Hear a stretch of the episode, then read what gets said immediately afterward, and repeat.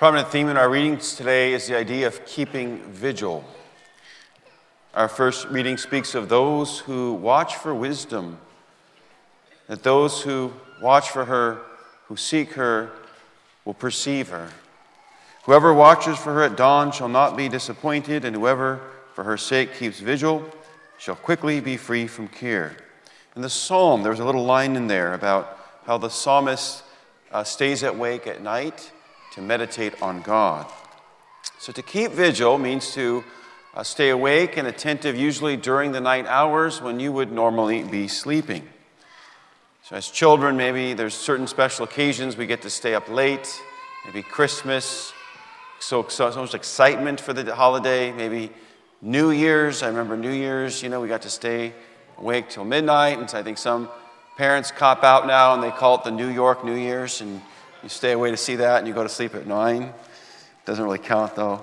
Um, there's different occasions though where you might be keeping vigil. Maybe you're a parent of a teenager and it's 11 o'clock and they haven't come home yet, and they're not responding to their texts.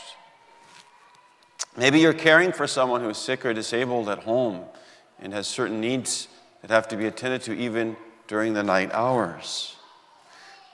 You might keep watch if you're keeping you know, some, some kind of security, whether officially as a security guard or in some other capacity, to, uh, to look out for threats. In my home parish, they had perpetual adoration. That is, there's people that are keeping watch with the Lord in the Eucharist 24 hours a day, seven days a week. It requires a lot of people who commit to an hour a week. And actually, for many years, my parents committed to and attended uh, Mondays from midnight to 2 a.m. Mondays from midnight to 2 a.m. They would go and, and pray in the, in the chapel with the Blessed Sacrament. And occasionally, I would substitute for them. And I have to confess, sometimes I would nod off a little bit, kind of kind of sleep during that time. So there's these different reasons for keeping vigil possible danger, care, love, excitement. So Jesus tells us a story about 10 women, 10 virgins who are keeping vigil. I'm going to share with you now what's the, the common interpretation of the early theologians of the church. We call them the church fathers.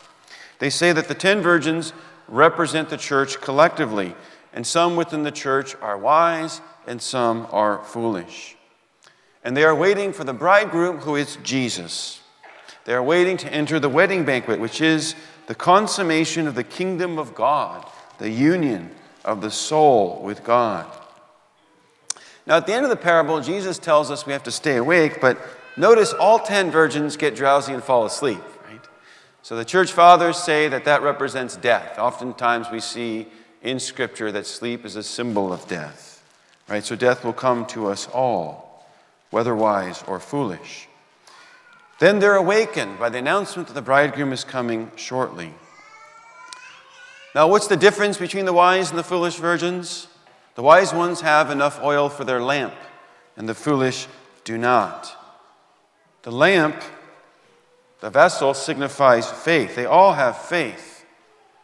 The oil signifies love. So the five foolish virgins are lacking in love love of God and love of neighbor, which is expressed both in sincere prayer and in good works, works of charity. St. James, in his epistle, wrote that faith without works is dead. A lamp without oil is useless. Jesus said to let your light shine before men so they might see your good works and praise your Father in heaven. So, the door then is locked, and the foolish virgins cannot enter. And the bridegroom says to them, I do not know you.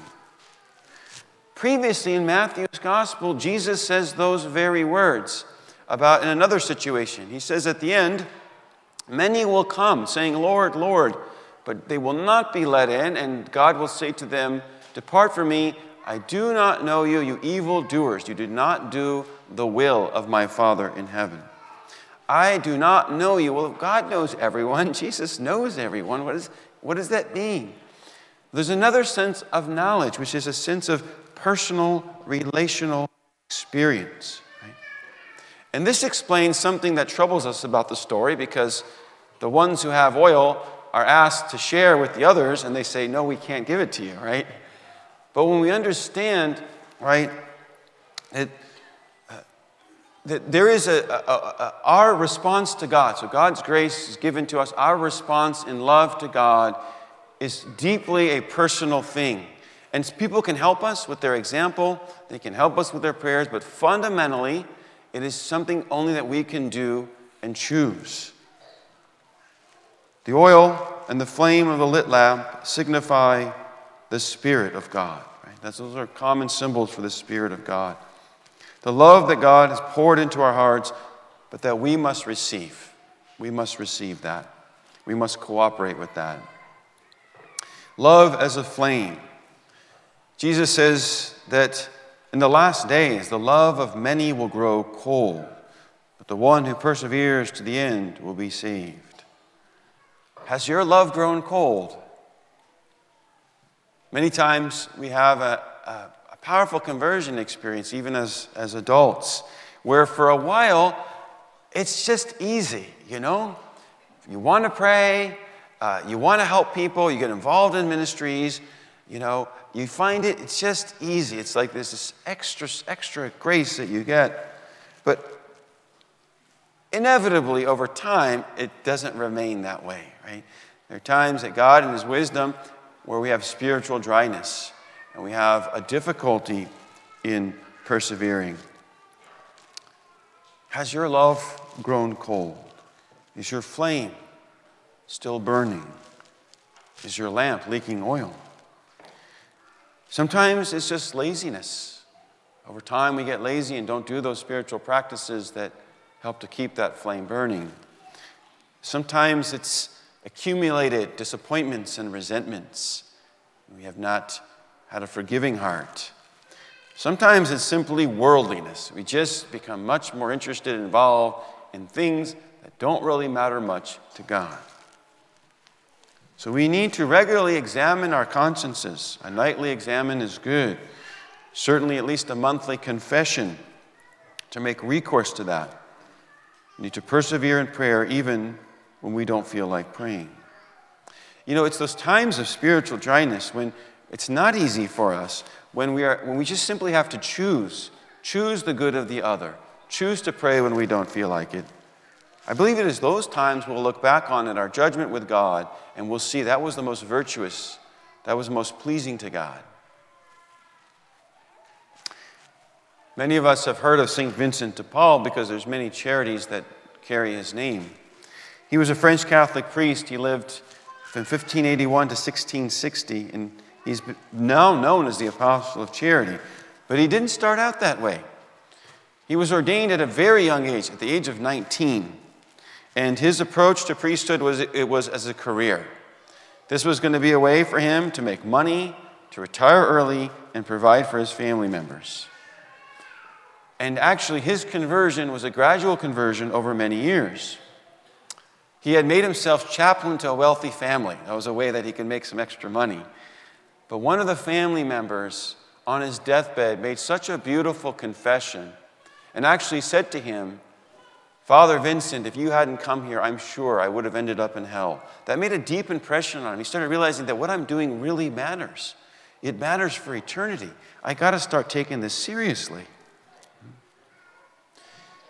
He's assigned as a pastor of a parish. And shortly before Sunday Mass, someone rushes up to him. You may know I do not like being bothered right before Mass because I want to get ready for Mass. Uh, but someone tells him about something terrible that happened to one of the parish families, illness that struck many family members, and how they were uh, left in great need and, and destitute. So he actually, during the homily, shares about that situation. And you know what happened right after Mass? A bunch of parishioners went over and rendered them help. And this was the beginning of him organizing in a much bigger way uh, works of mercy and charity to help those who are poor and in need. November is a month where we are asked to focus on what are called the last things death, judgment, heaven, and hell, and purgatory. And we began that right with the feasts of all saints and all souls. Um, And we have, we're going to have a series of readings that are about judgment. They're about either the end of time, the end of our lives, right? This is the first of a series of readings that we're going to have about that, right? Yesterday, I was giving a retreat for parents of first communicants or the ones who are beginning the program. And I, I just wanted to, I wanted to kind of throw in a heavy icebreaker there. I had them in groups, they were talking, introducing each other. I said, okay, now close your eyes. Imagine you're at your funeral. Uh, sorry, so imagine you're at a church and there's people there you recognize, but they're older than they are now. It's your funeral. What would you want them to say about you? And uh, they quickly switched from this icebreaker. They, it was uncomfortable, I think. I noticed them just a couple minutes later talking about other things. Um, but it's important for us to think about that, huh? May the flame of God's love burn more brightly in us so that when it is our time to fall asleep, we will awaken to see the bridegroom and enter the eternal wedding feast.